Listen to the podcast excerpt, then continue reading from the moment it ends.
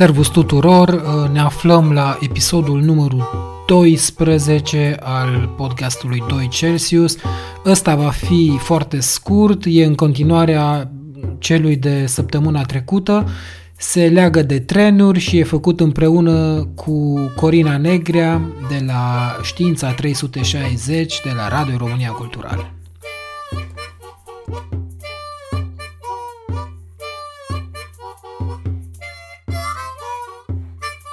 Vorbeam în ediția trecută despre pachetul legislativ adoptat în decembrie 2021 de către Comisia Europeană și care conține propuneri ce vizează modernizarea sistemului de transport al Uniunii Europene, cu accent pe cel feroviar. Asociația 2 Celsius a făcut o analiză critică a acestui pachet european privind transporturile feroviare internaționale în interiorul Uniunii Europene. Despre o parte dintre acestea am vorbit în ediția de săptămâna trecută. Astăzi, alte câteva puncte din analiza 2 Celsius în interviul realizat cu Raul Cazan, președintele 2 Celsius. Vor trebui pregătite specificații pentru materialul rulant pentru pasageri. E ceea ce se numește Go Everywhere. Și asta se va face în uh, colaborare cu, mă rog, agenții europene. Iar e o, o mică bucată legislativă sau de act executiv european care va apărea în anul ăsta, 2022.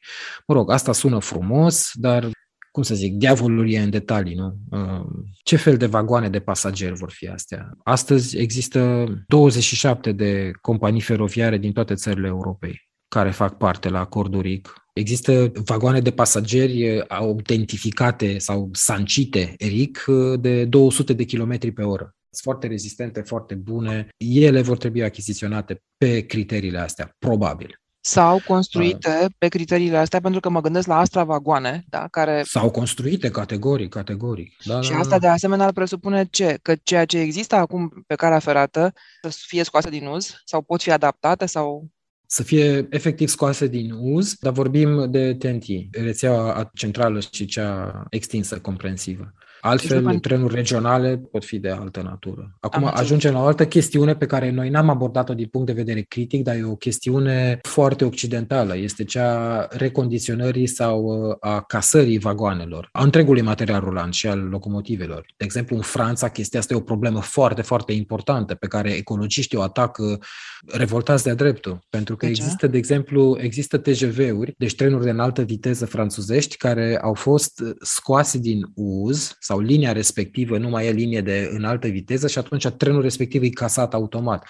Ceea ce sună de-a dreptul dement, pentru că poți să-l folosești sau din materialul ăla rulant poate fi folosit pentru linii de viteză mai scăzută. Comisia cere clarificarea până în 2023, deci într-un an, a tuturor normelor care privesc ajutoarele de stat privind finanțarea publică a materialului rulant care să fie interoperabil. Și aici intră chestiunea casării. Dar, repet, da. e o chestiune care pe noi românii ne interesează prea puțin. Suntem deja la punctul 8. Comisia propune exact în anul ăsta un cadru de reglementare revizuit pentru mecanicii de locomotivă. Asta e o chestie foarte interesantă pentru că se va impune probabil în un regim lingvistic, adică modul în care trebuie să comunice mecanicii de locomotivă. E o chestie foarte binevenită pentru că trenurile trec granițele și acolo, acolo apar problemele legate de comunicare. Deci interoperabilitatea va avea și o componentă lingvistică.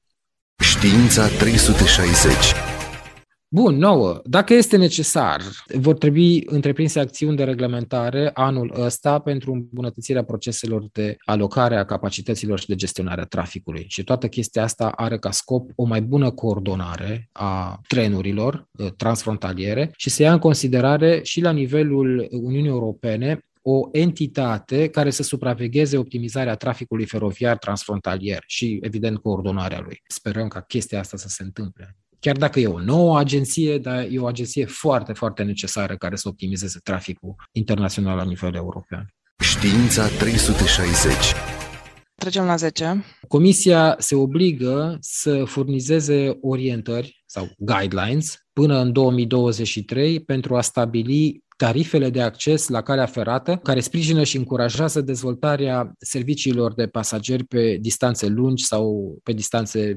transfrontaliere. Dacă ar fi o unificare și la nivelul ăsta, la nivel european, ai putea să estimezi care ar fi creșterile prețului de bilet, de exemplu. Chiar dacă prețurile de bil- la bilete diferă de la țară la țară. Asta e un lucru absolut natural. 11. Acum, Comisia ia în considerare, în contextul revizuirii orientărilor feroviare din 2023 și posibilitatea reducerii tarifelor de acces la calea ferată de obligația de notificare în temeiul normelor privind ajutoarelor de stat. Nu e un lucru neapărat crucial, dar e un lucru care cu siguranță ajută. Trecem la 12. Comisia va propune un, reg- un regulament care urmează să fie adoptat până la sfârșitul anului ăstuia. Regulamentul respectiv va privi serviciile de mobilitate digitală, multimodală, ca să îmbunătățească schimbul de date între furnizorii de mobilitate. E de aplaudat. E o chestie care poate întrepta problemele regulamentului privind drepturile pasagerilor feroviari. Se referă la informații legate de cum poți